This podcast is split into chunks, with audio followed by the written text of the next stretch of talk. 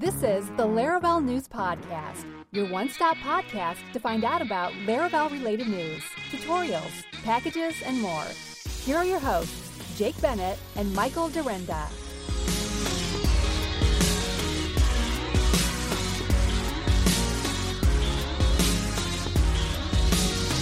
You would have thought I would have gotten that one wrong, but I didn't. Because you went three, two, two and a half, one, record, and I still nailed it right on the dot. Hey, everybody, welcome to episode 137. Thanks for coming and hanging out with us. We've got a lot of stuff going on. It's like once the new Laravel News website was launched, that everybody decided they wanted to write an article. And so we've got a lot of good stuff here, got a lot of release information, some news, some packages, some tutorials a little bit of everything and want to also start our show off by thanking our uh, sponsor scout apm so scout apm is an application performance monitoring tool for your php applications.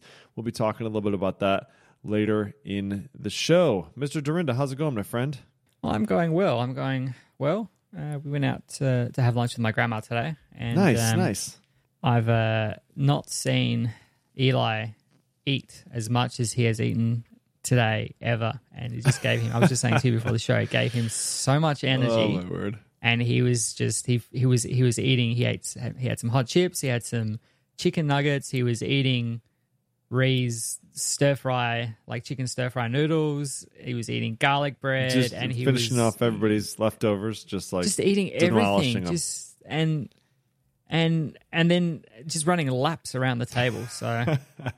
And then he's refused a nap, Oh, so we're gonna have awesome. to get through this episode because I'm gonna have to go Okay. and help out my poor All right. wife before he drives her insane. we'll keep this one tight. Hey, I wanted to clarify for our American audience: uh, hot chips are those French fries in American? you En- would Englishies? What do we call them? What are hot chips? Yeah, you would call them fries. So fries are fries because they're like thin cut, whereas Yeah, sure, chips are thicker.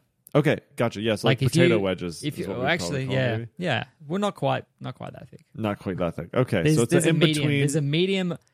There's a medium of of fried potato baton that is between the French fry and the potato wedge. That is Okay. like a hot chip. Okay, fair enough. Hey, you know, did Just you see Eric? things. Yeah, Eric Eric Barnes did. said something. He The said like the French fries. have the fries and the whatever, and he, the Belgian dudes were like, "Um, sir, do you need me to come to America and kick your butt? Like the Belgians are the fry people." So, I Mm-hmm. uh, I gotta get me some Belgian fries, man. Let's uh, next time we're in Belgium, Yep. let's somebody go hang out in Belgium for some Laravel stuff or something. We'll have to Mhm, grab mhm. some chips, grab some hot chips, some fries, whatever. So anyway, hey, Absolutely. Let's, let's jump into it here. So we've got uh, 8.27. So with our releases here, got a little bit of a difference. Uh, we're kind of focusing on the um, features that each release kind of brought along with it, rather than just all of the notes that go along with the release. So with 8.27, we have adding multiple columns after a column in migrations. So if you have a database migration that's already been had, it's already been run, and you now want to add a new column, a lot of times you'll follow this convention where like you have all your IDs and your relationships at the beginning of the table and you have all of your timestamps at the end of the table and if you just add a new column, it's going to go ahead and go to the end of the table. Well, that's no bueno if you want to have like all your timestamps at the end. So, what you can use, you can use this after string, which is great, except for if you're going to add multiple columns and you want them in a specific order, what you always had to do previously was you'd had to add them in like reverse order. So, if you wanted to say like you have a name and you wanted to add full name and address, right? And you want so so in in your database you want the columns to be name, full name, or let's say first name, full name, address. You want to add full name and address, okay? What you used to have to do is you'd have to say after name add address and then after name add full name and then it would go full name and then address. So you'd have to add them in reverse. Well, now you no longer have to do that. You have table after the column that you wanted to come after and then you have a closure which you then can then put them in the correct order and it will automatically do that for you. It'll kind of automatically do that reversal mm-hmm. for you so you don't have to do this sort of like mental jujitsu to figure out how in the world you need to mm. order those things. So that's pretty awesome. And uh, I'm not exactly who sure who put that in. I think it might have been Muhammad. Muhammad talked about it in any case uh, on Twitter. He he put it Yeah, in. there. Mohammed, So Mohammed put it together. yeah, yes, that's 8.27. So uh, thanks, Muhammad. That's a good one. Appreciate it, and we will definitely be using that. All right, what else we got? Uh, the next up, the release of Laravel 8.28, Taylor contributed two new custom cast types. The first one is as array object, and the second is as collection. Array object has some advantages over the existing cast for JSON and array data. The pull request description has excellent details to get up to speed with what these casts bring to Laravel 8. So you may be familiar that if you declare a casts property in your model, you can you can define an array of key to value. So the key being the field in your database and the value being the cast that you want to do. So you might use this to cast a number, a numeric field in your database to an integer in PHP, which makes doing comparison between things like ID columns easier. Or you could have Boolean, so you would cast Boolean so that it actually returns a true or false as opposed to a zero or one and things like that. So you can store an array in your database, and then Laravel will handle casting that to JSON when you save to your database record and returning it as an array, as a plain PHP array when you retrieve that. This does have some downsides, for example.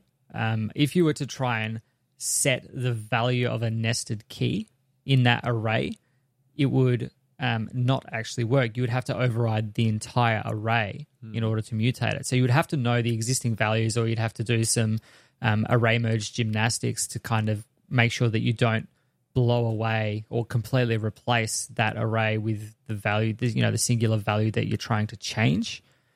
So, with the new cast using Eloquent's custom cast feature, this implements more intelligent management and caching of objects. An as array object will cast the underlying JSON string to a PHP array object instance, which this was new information to me. You know, I've been doing PHP for 15, 16 years now, and I didn't know about this array object thing, which is which is kind of nice. Me either. Yeah, I'm just learning about this too. Yeah.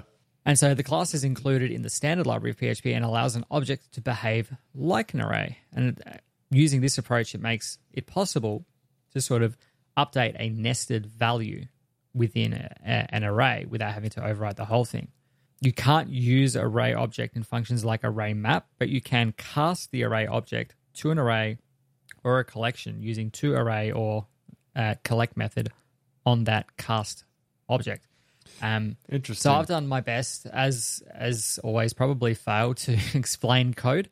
Uh, there are some good examples that, that Taylor put into the pull request. Um, that he got some consultation from the community about that before getting that merged in. So that was available as of Laravel 8.28. Definitely check out the pull request. It's number 36245. We'll have a link to it in the show notes for details on the implementation. And be, be sure to, to read over the PR description, which does an excellent job of explaining the current state or the previously current state of casting array data and the benefits of, of the new array object and collection casts. Um, and definitely check out the PHP documentation as well to learn more about the array object, which has been around since PHP 5. So, yeah. um, yeah, I it's, it's to- nice.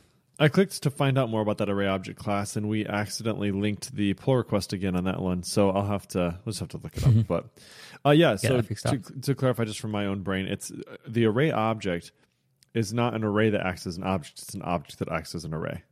Right. Yeah. So that is correct. Yeah. yeah. Right. So it's like an object array, or it's actually an array. I don't know. Yeah. Yeah, anyway, it's like the like the string. A stringable is a is an object that behaves You like got a it. string. That's great. That's a great parallel. Yeah, correct.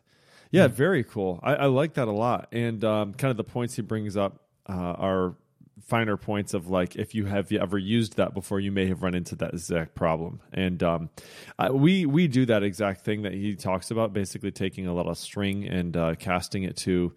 Uh, JSON or an array, uh, but I've yet to kind of bump into this problem. But it's good to know. Uh, it's one of those, maybe not even an edge case, um, but it's um, anyway, it's a good it's a good observation, good thing to know. Okay, I'll move on. Yeah. Quit rambling here. Eight point two nine. so, uh, Laravel team released eight point two nine with a setup test database callback that is used in parallel testing. We also have support for closures and factory sequences, a collect method on the HTTP client response, and lots of other cool changes. So let's talk about the setup test database. Um, so parallel testing has been around uh, for a little bit now, not for too long, but parallel testing essentially, if you haven't heard of that yet or done that yet, it allows your machine to run multiple, basically, uh, multiple threads of tests at the same time to allow you to execute through your tests faster. So, some people have reported that while doing this, there's no easy way to seed your test databases.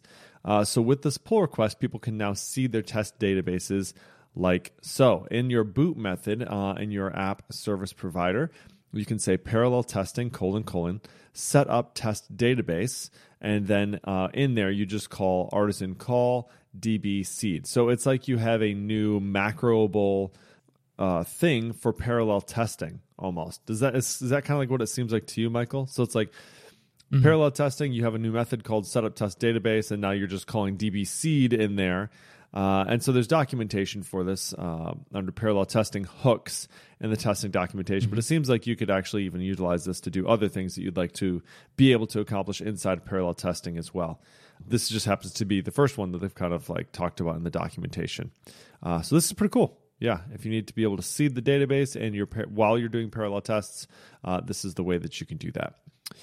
All right, we also have closures in database factory sequences. So Taylor himself contributed this closure support in factory sequences. The closure is invoked each time the sequence needs a new value. So there's an example that's given here. So uh, now with uh, Laravel, I think was it I think it must have been was it seven or eight, where instead of doing factory user class, you now do user colon colon factory. Which one was that in Laravel seven? Like the factory class was was brought in in Laravel eight. Okay, maybe it was it. There we go. Uh, I I get I mix I get mixed up sometimes between Laravel 8 and like PHP 8. I forget which one. so look, we haven't upgraded the PHP 8 yet, but we've I think we're definitely on Laravel 8. So anyway, so here's how this works. So you say user factory count 10 uh, state, and then you can introduce this new sequence. And so in this sequence now you have this closure and where you can get a random value uh, for a particular user role, for example, and then you can call create. So uh, within that state column where you would normally uh, say, "Hey, I want a user that is a admin, right? Or I want a user that is an editor, or I want a user that is a I don't know what else. What would you have? Moderator, something like that. Mm-hmm. You might you might have states set up for each one of those user types, maybe in your factory, and you want to be able to grab a different one of those types each time you're calling the user create method, right? That you're using this factory. Well, now you can just introduce this sequence, and the sequence is called each time that this factory is uh, spun up. And so it's it's really it looks very very simple once you once you read see the code uh, again it's kind of like one of those things. I'm trying to explain it as easily as i can. If once you see the code it's really really simple. Mm-hmm. but you get this um, you know you get this little closure that gets called every single time the factory gets called. And so you can provide a new value for uh, in this example the state really really simply. So that's pretty cool. Uh, we have this collect method that's been added to the http client response. So luke downing contributed a collect method on the HTTP client response. And this will retrieve HTTP JSON responses as a collection. So if you saw if you call HTTP get and then you say uh, whatever the URL is that you're wanting to do, and then arrow collect, uh, it's basically syntactic sugar for if you were to get the JSON result of whatever's coming back from that endpoint and then wrapping that with a collect, right? So instead of uh, you know, getting the JSON and then wrapping it with a collect, you can just now call collect and it will basically grab the JSON and collect it for you into a collection. Uh, so it's a nice little uh, helper there. Uh, so there a couple other you know bug fixes, and there's a diff between 8.28 and 8.29 on GitHub. Uh, there's some also some release notes in the show notes here as well if you're interested in checking those out. On to the last release, my friend. The last one is possibly the most exciting one, depending on where you sit. The last one is the next version of Laravel Spark is now available and is one of the most significant updates to Laravel Spark since it has been released. Some of the features, some of the key features include paddle support, an isolated billing portal that you can set up from complete scratch in 10 minutes, and more. So the latest Laravel Spark version provides a turnkey billing portal to handle user subscriptions using your choice of either Stripe or Paddle or even PayPal. Users can fully manage their subscription with options for monthly, annual, and per seat basis. And since Spark is isolated from the rest of your application, it does not lock in what technologies you use to build your SaaS application itself. Spark being isolated as a billing portal also means upgrades are much simpler since Spark doesn't interfere with your application code. So if you had used Spark in its previous version, it kind of assumed that you were using it as the basis for your entire SaaS application. So it gave you scaffolding for your user profile management and things like that. So that was kind of pulled out of Spark and released as a standalone thing with Laravel Jetstream um, and with Breeze. And then the billing stuff is literally this isolated billing portal, which works a lot like um, what Stripe Checkout does, for example, where it takes you to another page that's that's branded for your application. You can put your logo in there and your color scheme and uh, color scheme and things like that, but it's just the billing aspects. Developers can now choose from Stripe, which was previously available in the Spark Classic, as well as Paddle. Both options also include support for PayPal as a payment provider as well.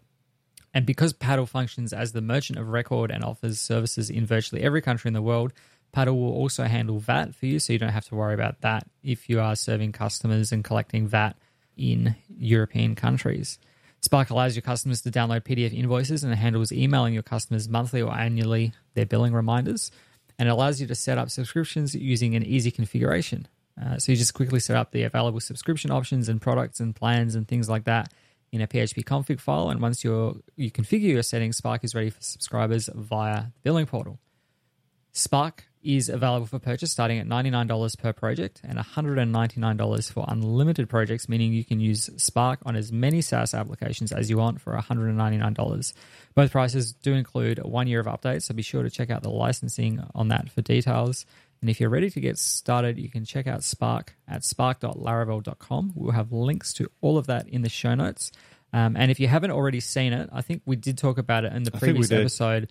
Taylor put out a really good video. I think it was about 12 minutes where he goes through basically setting up Spark from a, a completely fresh Laravel application, getting Laravel installed, getting uh, Jetstream up. Uh, well, I think he used Breeze actually, getting Breeze up and running, and then adding Spark on top of it and configuring it all. Um, so, you know, get that bit up and running out the way and you can jump straight into building your application itself. Yeah, that video was awesome. It was such good like um it was totally like how there's this trend with intro music on podcasts like stop doing that, just like cut it down real short and just get right to it. And Taylor did exactly that. He's like, "All right, let's jump into it." Boom. And it was like content immediately from the first th- and it's like none of it was really over your head either. Like all of it's very simple to configure. So, yeah, well done, well done, Taylor and team. This this uh, newest version of Spark is really awesome. Uh, looking forward to using this on some of our own stuff. Okay, on to the news, my friends. We've got Laracon Online 2021 coming to you live on March 17th. No hotels, no airfare. All you have to do is just sign up and then spend the day watching some of the best speakers right from your computer or with a local dev meetup if you're comfortable doing so. So, this year's lineup is all about the internals team. And here's the lineup that we've got so far. So, diving in, I say so far, this is the final lineup. Diving the queue with Mohamed Said, the final Laravel service container talk with Christoph Rumpel. We've got routing service with Bobby Bouwmann, Laravel update with Taylor, the man himself. Understanding Laravel Broadcasting with Marcel, Understanding Foundation, the thing that ties everything together with Miguel, and then you're going to hit the last name. What is it? Piedrafita? Miguel Piedrafita. Okay, and doing He didn't. small He didn't correct me last time, so either he didn't hear it, or uh, or I got Yeah, it perfectly right. Either he doesn't care or we actually got it right. Uh, doing small things with Livewire and Alpine with Caleb Porzio, and then Laravel, Laravel's Artisan Console component with Nuno Maduro. And Nuno, I think for his talk, a lot of these people are actually doing like live coding and stuff as they as they do, right? They uh, they're masochistic in, in that way. They like to really stress themselves out about doing code live during talks. But Nuno was like, "Yeah, I'm pretty much going to rewrite uh, the Artisan uh, console on on the air there." So. Uh, yeah, if you missed last year's event, you can also watch Laracon Online 2020 videos to catch a glimpse and kind of catch up on what to expect uh, when you're attending a new, or, or sorry, when you're not attending the Laravel online event. And so part of the excitement of Laracon is the chance to network and make new connections and all those things, right? And so each year we also have a dedicated Discord and discourse chat before, during, and after the events. You can discuss the talks as they're happening. You can swap any notes that you have, make new friends from around the globe. That's awesome. And as always, of course, swag is a big part of every conference. And so we've arranged some top notch digital swag for all attendees. So, um, you can get uh, things like discounts on Laravel courses or community things that have been going on that maybe you haven't gotten a chance to grab yet. Lots of good stuff there. So you can get your tickets today. I believe tickets are $30 a piece, and you can get those at, I'm going to hit it up here. It is laracon.net. Yeah. Yeah, look really, really looking forward to this. I also want to give a huge shout out to the website, which looks amazing. Really, really huge fan of this, and uh, a team that we got uh, Kaneko and Flick Nelson, who developed this site, designed to develop this site. It looks incredible. So shout out to this uh, design and development Portuguese co-op. These guys did a great, great job on this, and the basically they took the Laravel logo and there's like one, two, three, four, five, six. I think six, and there's I think there's two additional ones. I think there's eight talks, and they kind of got uh, each little square in that in that logo, each little cube inside the logo is a different one of the talks. Really, really creative idea. I'm stoked. They've got some posters as well as T-shirts and stuff that they're going to be selling with this logo and I can't wait to get my hands on them. I'm gonna I'm gonna get one of the black and white one. I'm gonna get one of the the crazy wild colored one and put them on my wall at work. They, it looks so cool. So nice job, guys. Way to, way to go. Yes, yes, yes, yes, absolutely. And next up, we have Laravel Sail has added support for choosing which services you'd like installed. So Laravel Sail was released a little while ago and is a lightweight command line interface for interacting with Laravel's default Docker environment, which um, recently launched a new update that allows you to choose which services should be configured in your project's Docker Compose YAML file. So if you were to do this, you can configure whether the Docker Compose file will include MySQL, PGSQL, Redis, Memcache, Search, Selenium, and Mailhog. So to install the, the um, or to get a new application up and running using Sail, there is a curl command that you run. It's https colon slash slash laravel dot build forward slash app name. And then if you pass it the with query parameter, you can specify a comma separated list of these different services that you want included as part of your default stack. So if you're building something lightweight and you don't need MySQL and you don't need Redis, then you can just omit it. Um, but if you want only specific things, like if you need to have Redis, for example, then you can just go question mark with equals Redis, and that will give you some finer grain controls. Save you from pulling down a new thing and then going through the Docker Compose file and deleting all the things that you don't need. So if you need more information on this new option, in case I was unclear, and it's quite possible that I was because I just read out a URL over there, you can consult the user guide, which we'll have links to in the show notes. Very good.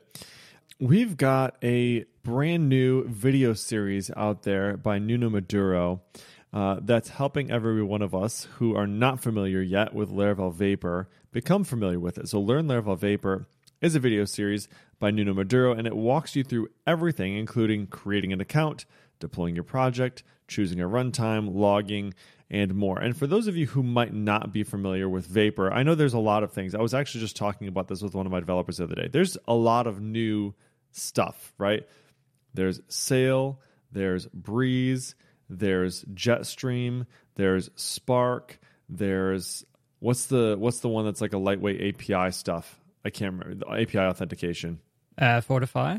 Sanctum? Sanctum, right? And then Fortify yeah. is kind of like behind that. So there's just a lot of things, right? So I don't want to take for granted the mm-hmm. fact that everybody knows what Laravel Vapor is. It's been around for a while, but I'm just going to talk about it real quick. So it's a serverless deployment platform for Laravel powered by AWS. So that's what this is. So if you wanted to deploy your Laravel infrastructure uh, on AWS serverless, this is the way to do it, Laravel Vapor. So if you've not heard of that, or if you have heard of it and haven't had a chance to jump in, or you're already using it but would like to know a little bit more, this is a great video series to do that. So, has uh, preparing your local development environment, uh, adding a project, making deployments, choosing your runtimes, getting taking care of your assets, right? Which is a uh, something that you kind of need to know about when you're in this serverless sort of space attaching your domain, executing artisan commands, logging and debugging, et cetera, et cetera. So it's got all of that stuff. Nuno, of course, is an amazing uh, screencaster. He does a really good job explaining things in a very easy to understand way.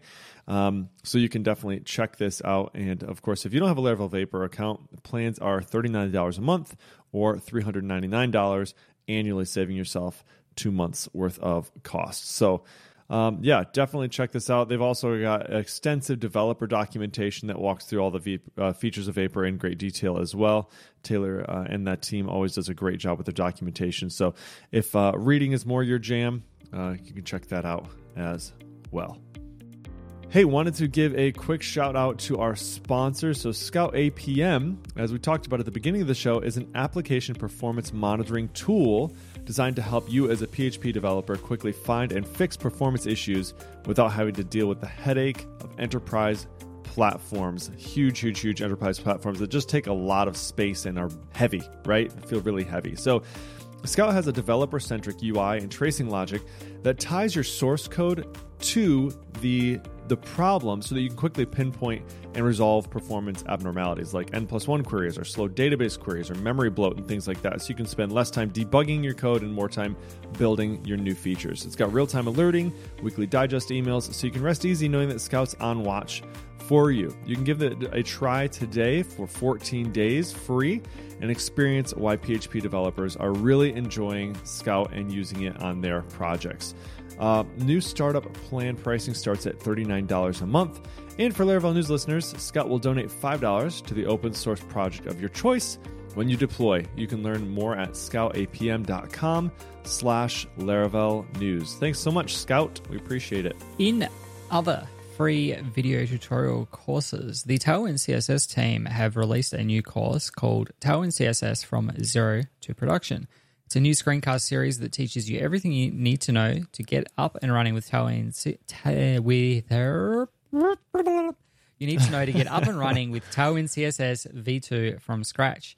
Join instructor Simon Vrachliotis as he takes you through an eight-part series that walks you through everything from the initial setup process to building out a responsive design with utility classes to customizing your design system to optimizing for production with Purge CSS. You can watch the entire series on YouTube and grab the source code for each lesson on GitHub. We will have links to all of that in the show notes. So, Simon, is he.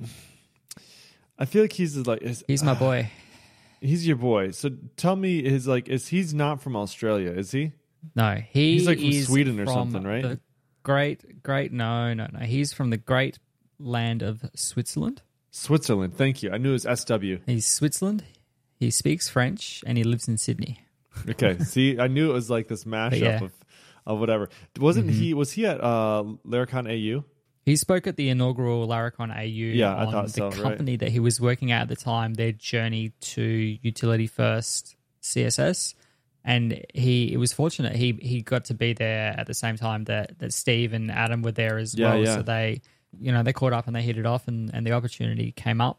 Um, you know, as Tailwind Labs grew to to get him on board and he's been doing a really, really good job of of teaching, of you know, being the the community person Yeah. going and, and just speaking with different people, getting them up to speed with what Tailwind is and what utility CSS utility CSS is, and just just really doing a bang up job with all of all of the content that he's putting out for Tailwind. So kudos to him and, and congrats to, to Adam and Steve on on A great hire, man. join the team. Yeah, seriously, he's done he's done a great job. He does an excellent job with these, and also he does a lot of like code pen stuff too. To be like, hey, did you know you could do this with Tailwind? Right? Like, it's Hmm. pretty cool. Um, I'm waiting for his course on uh, jump shots. Have you seen his basketball videos? He's Oh got a word. he's got a sweet jump shot. He's My got a gosh. sweet jumper. dude. Like, okay, because he did he put one video. His son was shooting baskets, and I was like, okay, wow, like his son's pretty good. Like it was impressive. And then I think I don't know, I don't know why, like what he what the purpose was or kind of what the context was, but I just had a video of him shooting jump shots, and he shot like six in a row, like three pointers. I'm pretty sure just like boom, boom, boom, boom. It was incredible. I was like, what in the world? So if he uh if he didn't have a career in here, maybe he would go like semi pro NBA. I don't know. Mm. I don't know. It was fun to watch anyway. So yeah, if they we, if Yeah. we ever uh, get a chance to get together again, like um, if Laracon, like actually the real meetup ever happens again, uh, that'd be super cool to get a basketball game together and just get smoked by Simon. That'd be fun. Okay, Yeah. moving I'll along. wear him like a Moving along. glove. What's that now? I'll wear him like a glove. All right. So, uh, Laravel Breeze, which we just talked about a little bit ago, which is sort of a um, the auth starter kit uh, for Laravel. uh, now has an inertia JS option. So you can use this to create a minimal starting point for building Laravel applications with inertia. So Taylor asked on Twitter, um, maybe last week or whenever it was, like, "Hey, I, I, built this. Should I should I ship it? Should I put this out there?" And everybody's like, "Yes, please do." Uh, and so now all you have to do is PHP artisan breeze colon install dash dash inertia, and that will be enough to get you started. So if you'd like to learn more, uh, I suggest looking at a new Laravel app and installing Breeze. Just you know, just go start a brand new app, use the inertia flag, and then try it out. Right, it's the easiest way to try this. So, pretty cool. Thanks, Taylor, for that. I know for all of us who love inertia, this is a welcome addition. Really appreciate it. Yeah. Livewire version 2.4 was just released and added support for a dash dash test option when running the PHP Artisan livewire colon make command. The new test option, when included, will scaffold a test class for the component in the test feature livewire directly, directory, similar to the PHP Artisan make test command. And this will get you set up with a basic test scaffold that gives you, you know, component equals livewire colon colon test example component and then component so status 200.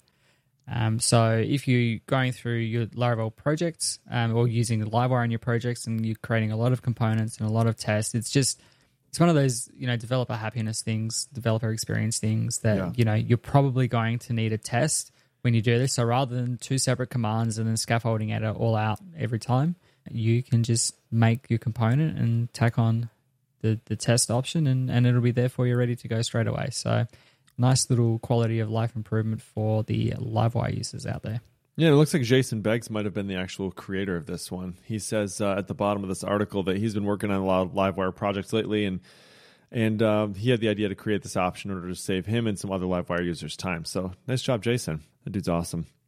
And we've been using Livewire a lot at work. Actually, I've been really been enjoying it. It took me. It didn't take me much of a push to get my like one of my other developers using it. I have everybody's got that guy on their team that's a little bit like averse to they they just know what works, right? They know what works. They know mm-hmm. how their workflow goes. They've got their route their controller, their job, and they know how to write their test. And it's just they're just happy doing that, right? And it's fine.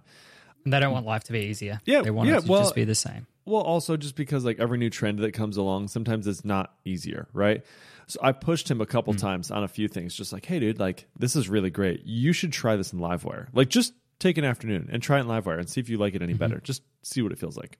And so the other day, he uh, yep. unprompted just made a brand new little thing in Livewire and just pushed it up like without saying anything. And I was like, yeah, man, I got it. Like he's mm-hmm. on the train now, so he likes it. He likes yeah. it a lot. So that's pretty cool. Yeah, a uh, an old old colleague of mine was the same. I was out for a run the other week, and I get a message from him, and he's like.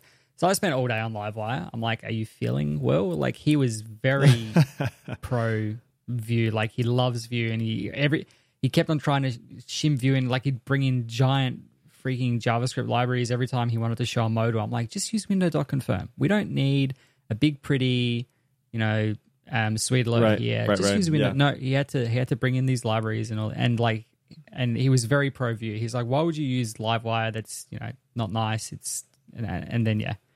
Then out of the blue, he's like, "So I was doing all this stuff with Blade components, and then I needed some interactivity, so I thought I would try out Livewire." And I'm like, "Yeah, because if you'd brought in Vue at this point, you'd have to go and rewrite absolutely everything. But you already had the components, and now you just shove them into Livewire, and you're off off to the races. Yeah, it's awesome. It's awesome. We've been really, really been enjoying it. Okay, onward and upward here. So uh, we had a reader question, which uh, we always love this, right? When people write in or ask a question on Twitter or whatever, we get a chance to talk about this. So Steve McDougall asked a question to Eric on Twitter about our, the Laravel News redesign and the relaunch of Laravel News on Statamic. So his question was, uh, or his statement more, was I'd love to read a write up by someone on the Laravel News team about how they've adapted Statamic, uh, how they've adapted to Statamic. What made them choose a CMS uh, over others? Would be really interested to see how they may have had to adapt and any unforeseen benefits they may have found. So Eric was largely, was solely, I'm pretty sure, the one who made that decision and uh, so he decided to write this up real quick. So it's this is um, it's not super long, so I'll try and kind of read through some of it. Um, he's got some screenshots in here that might make it a little more clear, uh, but here we go. So Eric said he had his eye on Statamic since it very first launched. Looking at my Statamic purchase history, I've been a customer since version one, but never felt the time was right. Uh, they recently launched version 3 last year and moved it to a more Laravel package style setup. So you can add Statamic to an existing Laravel app, which is really nice. So that meant that we could keep a lot of things in the existing uh, secondary code that runs Laravel News. Previously, Laravel News was a WordPress headless sort of app, I believe. And so uh, we would publish the things in WordPress and then we'd use that to kind of pull everything over to a Laravel app and, and update our database. It was a little bit of a Frankenstein. Um, so with Statamic, it felt a lot more native, I guess, right? So these are the things uh, like the links section, the automated daily newsletter, the account management. Um, knowing we could keep all of that and then gain a new control panel to write and publish posts was kind of the thing that pushed it over the edge. So Another advantage is that Statamic allows you to mix and match with the database and flat files. We already had users in a table, we had this weird mismatch with our old system where we had article authors in two different systems, uh, our users table and a WordPress site. So manually syncing those authors made it difficult uh, with guest posts, uh, things like that. So aside of that, uh, we always wanted the site to utilize the Laravel community as much as possible. And supporting creators that are uh, also our peers was enticing. So Jack McDade being uh, another Laravel dev that we all know and love. So adapting to Statamic then uh, was a learning process, and Eric admits there's still a lot to learn here, uh, but it's been pretty easy from a day to day publishing standpoint. So all the articles on the site are in a single Statamic collection with about 14 different field sets for each post. Michael and myself are actually both also learning Statamic as we speak. We're both kind of like testing the waters, dipping our toes in there. We've got our own projects that we're working on that we're going to be kind of uh, trying Statamic out. So uh, some of this is new to me as well. So they basically match what we used in WordPress for the old site. Uh, so the publishing aspect of things didn't change change very much. He talks a little bit about static caching. He talks about all the different posts that we have with dozens of categories and tags, and the number of static files it generates is, is quite large, but it, has been working really well. We've paired it with static caching so that we have a section of the site that needs fresh data. We can use Alpine.js to grab the data et cetera, et cetera. I, I, I don't want to go through the entire thing. I think it would take a little while here to explain everything. Uh, in any case, if that's something that you're interested in hearing about and how that whole conversion went, I think I've covered most of the high level topics here, uh, but you can read a little bit more about the finer points if you'd like to in this post. It will put that in the show notes. Uh, overall, uh, quite happy with how things have turned out. And uh, interested in starting to learn the the process of, of switching over or of Statamic, just using Statamic in general myself. It's been a yeah. fun process so far. Next up, we have the ability to generate GitHub Actions config for Laravel projects with Ghygen. Ghygen is a GitHub Actions co- configurator for your Laravel applications. The project features an open source Laravel application that you run locally in order to generate an action.yaml file via a graphical interface. Once you configure the actions you want in your app, you can generate the YAML and copy paste it directly into your project's actions.yaml file and commit that into GitHub to run your GitHub actions. Some of the things you can configure via the GUI for your projects is to select triggering events, whether that be manually or automatically, when the developer pushes code on a specific branch or a developer creates a new pull request. You can select branches, enable caching for your vendors, enable caching for PHP packages, select from multiple PHP versions from 7.3, 7.4 up to 8.0. Uh, select multiple Laravel versions from 6 through 8. Useful if you are developing a Laravel package and you want to test with multiple Laravel versions. You can select the Node version for NPM uh, caching of node packages, setting up a MySQL service, running migrations, executing tests via PHP unit, doing static um, static code analysis, running code sniffer via PHP CS for PSR 12 compatibility, validating your YAML file, and executing browser tests using Laravel Dusk. So I always find myself getting a working YAML config for GitHub Actions and then just finding the one that I did and then copying and pasting it into the next one. So having a UI to just generate a specific thing, you know, because then otherwise you have to go and remove things. If if I've got a GitHub Actions configuration for a package, which is going to try and test, um, you know, Laravel six, seven, and eight, and it's going to try all the supported versions of PHP and all of that, you know, you find yourself having to go and get rid of all of that configuration, and you forget it, and then you know, so having something that you can just tick some boxes and say, yeah, I want it to do this, this, and this, and and it'll just spit out a config file that you can add to your project and then push to GitHub is is nice and easy. So this is a project from Roberto Butti. So thank you very much for that, Roberto. Yeah, we actually just shifted. So we've used Travis for forever for our testing, and uh, we just switched over. Uh, Mr. Wilbur Powery switched over one of our projects. Actually, it was a new project, so we didn't switch it over. He just started out using uh, GitHub Actions to handle our PHP unit stuff. And so uh, we'll probably be using that all together. It seems like they run a little bit faster too, actually, than they did on Yeah, Travis. You, you've that. experienced the same, yeah, exactly. So, yeah, so we've been using this, and uh, we'll probably uh, we have we haven't used this project yet, Ghygen, uh, to do that, but uh, it looks really great. So, thank you very much, um, Mister. You said his name a minute ago. Anyway, that guy. Butti. Okay. Hey, speaking of Statamic, we're going to hop back to Statamic land for a minute here. So, Rob de Kort is a freelancer with 15 years of experience in teaching usability design and web development. And this guy is a Statamic user. And so, he basically created, when, when Statamic 3 came out, he took all the things that he had learned since Statamic version 1 and 2 and rewrote all of that into a big starter kit called Peak. So Peak is an opinionated starter kit for all of your Statamic sites, and it's really uh, for if you are a developer who's doing a client site and uh, you want to be able to get started with that as quickly as possible. That's what this is for. So, uh, a default vanilla Statamic install is awesome, but there's a lot of things that you might want to do in every single client site, such as having like an SEO integration. And so he has that. He has that all figured out and all included in this starter kit. And this is actually what I've used to get started with Statamic as well. So this is exactly where I started was using Peak. Uh, so it's got a full page builder, SEO integration. Uh, it's got Tailwind and Alpine out of the box with Purge CSS working as well. So it's just got a, re- a lot of really good stuff in there. If you're looking to get uh, set up using Statamic to handle a client site, this is a great spot to be. He also takes like some of his hard learned lessons, such as how clients will screw up your your websites that you give them. Right, like ultimately, if you're wanting to use Statamic, it's probably because your client wants to be able to edit or create their own pages. So Statamic has this concept of different templates for your different page types. So you can say create like a different you know a different template type. So you could say like, hey, this is a blog post template page, and this is a um, maybe this Hmm. is a I don't know a sponsor page or something like that. And you can do that, Standard and that's a content fine. page, you know, Exactly. two column layout, all that kind of stuff. Right. But we've all been burned by like, hey, client, like this is the page you should use when you're doing this type of thing, and they don't. They use the wrong page type, right? Or Yeah. they they can't they figure paste out. something out of Microsoft Word in there. Yeah, that that's a good one too. Yeah, that that happens, right? So, uh, well, you can make different templates for all your page types.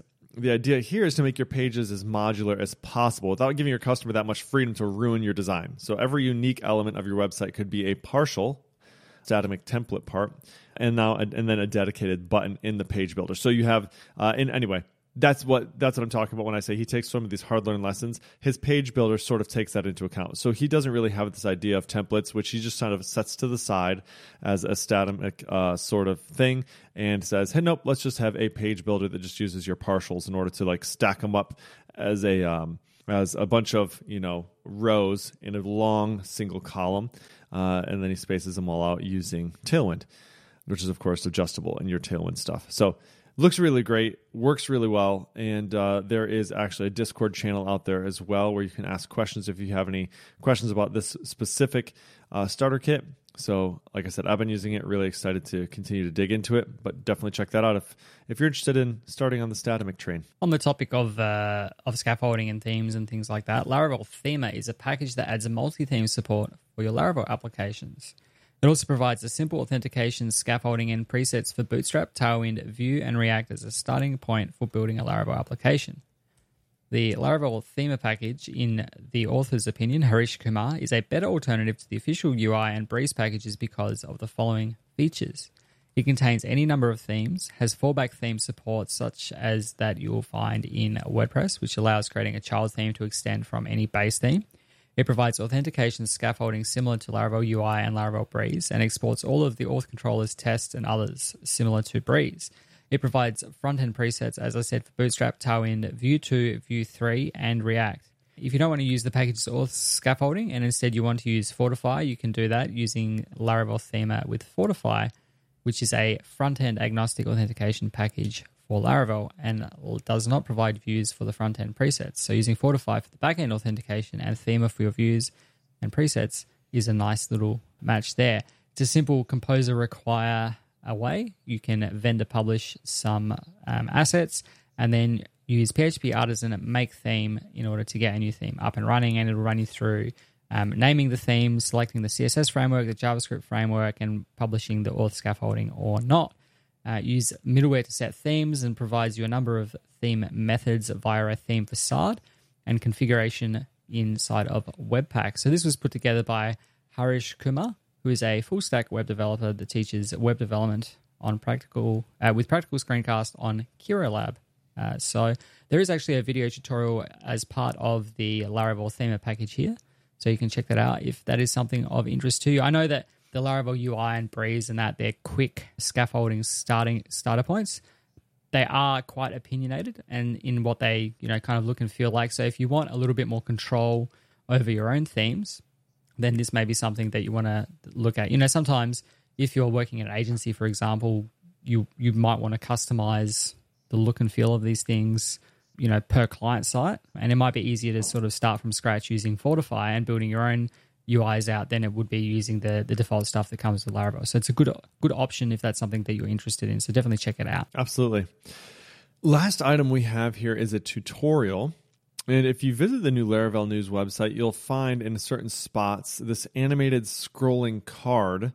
And it's basically advertising all the different jobs that are available out there on laraveljobs.com and so it looks really cool. Um, and uh, so somebody, uh, his name is Chris Sev. He is the author of Beginner Tailwind, which I believe is a course, a paid course. I think so. Let me just double check this. Yeah, it's, it's uh, 40 bucks. Uh, it's on sale right now for 40 bucks. But he put together a YouTube video on his Better Dev channel that rebuilds the Laravel jobs scrolling card using Tailwind. I watched this, and Chris does a really great job. Chris is a good teacher, and this is actually the first time I've heard of him. Maybe because I'm more like in Laravel land than in Tailwind land, but it's it's a really simple method that he used here and shows the power of Tailwind and how you can really design directly in the browser. So I'm pretty sure he does the whole thing in like a CodePen. Mm-hmm. The original uh, on on our site on the Laravel News site was designed and coded by Zaengle, and uh, after watching the tutorial, Eric decided to figure out how it's done and they did it through the Tailwind config.js file. Then they used three different classes. So it's interesting how like we, we all approach these problems in slightly different ways. And you know, it's rare that two people will solve the same problem exactly the same way. So it's interesting just to kind of see Eric break it down here on the blog post to say like this is how Zaengle solved it, and then Chris goes through and shows like this is how he solved it.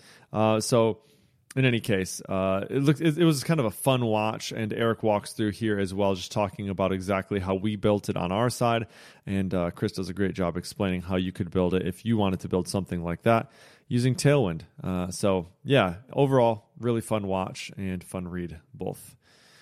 Hey everybody, that's it. That's what we've got for our show today. Uh, Mr. Dyrynda, any comments before we say goodbye to the people? Nothing to add at this time. Awesome. Well, hey, thanks again, Scout, for sponsoring this episode. Again, you can learn more about them at scoutapm.com slash Laravel News. This was episode 137. If you'd like to find show notes for this episode, you can find them at podcast.laravel-news.com slash 137. Of course, we always love to hear from the peoples, so hit us up on Twitter at Michael Dyrynda, at Jacob Bennett, or at Laravel News. And if you enjoyed the show, we would really appreciate it if you'd rate us up in your podcatcher of choice. Five stars would be Amazing. All right, everybody. Uh, well, if you have a hyper child eating you out of house and home like Michael does, I wish you well. And uh, if not, hey, you know, consider yourself lucky that you don't have as large of a grocery bill as Mr. Dyrynda does. And with that, we'll see you in a fortnight.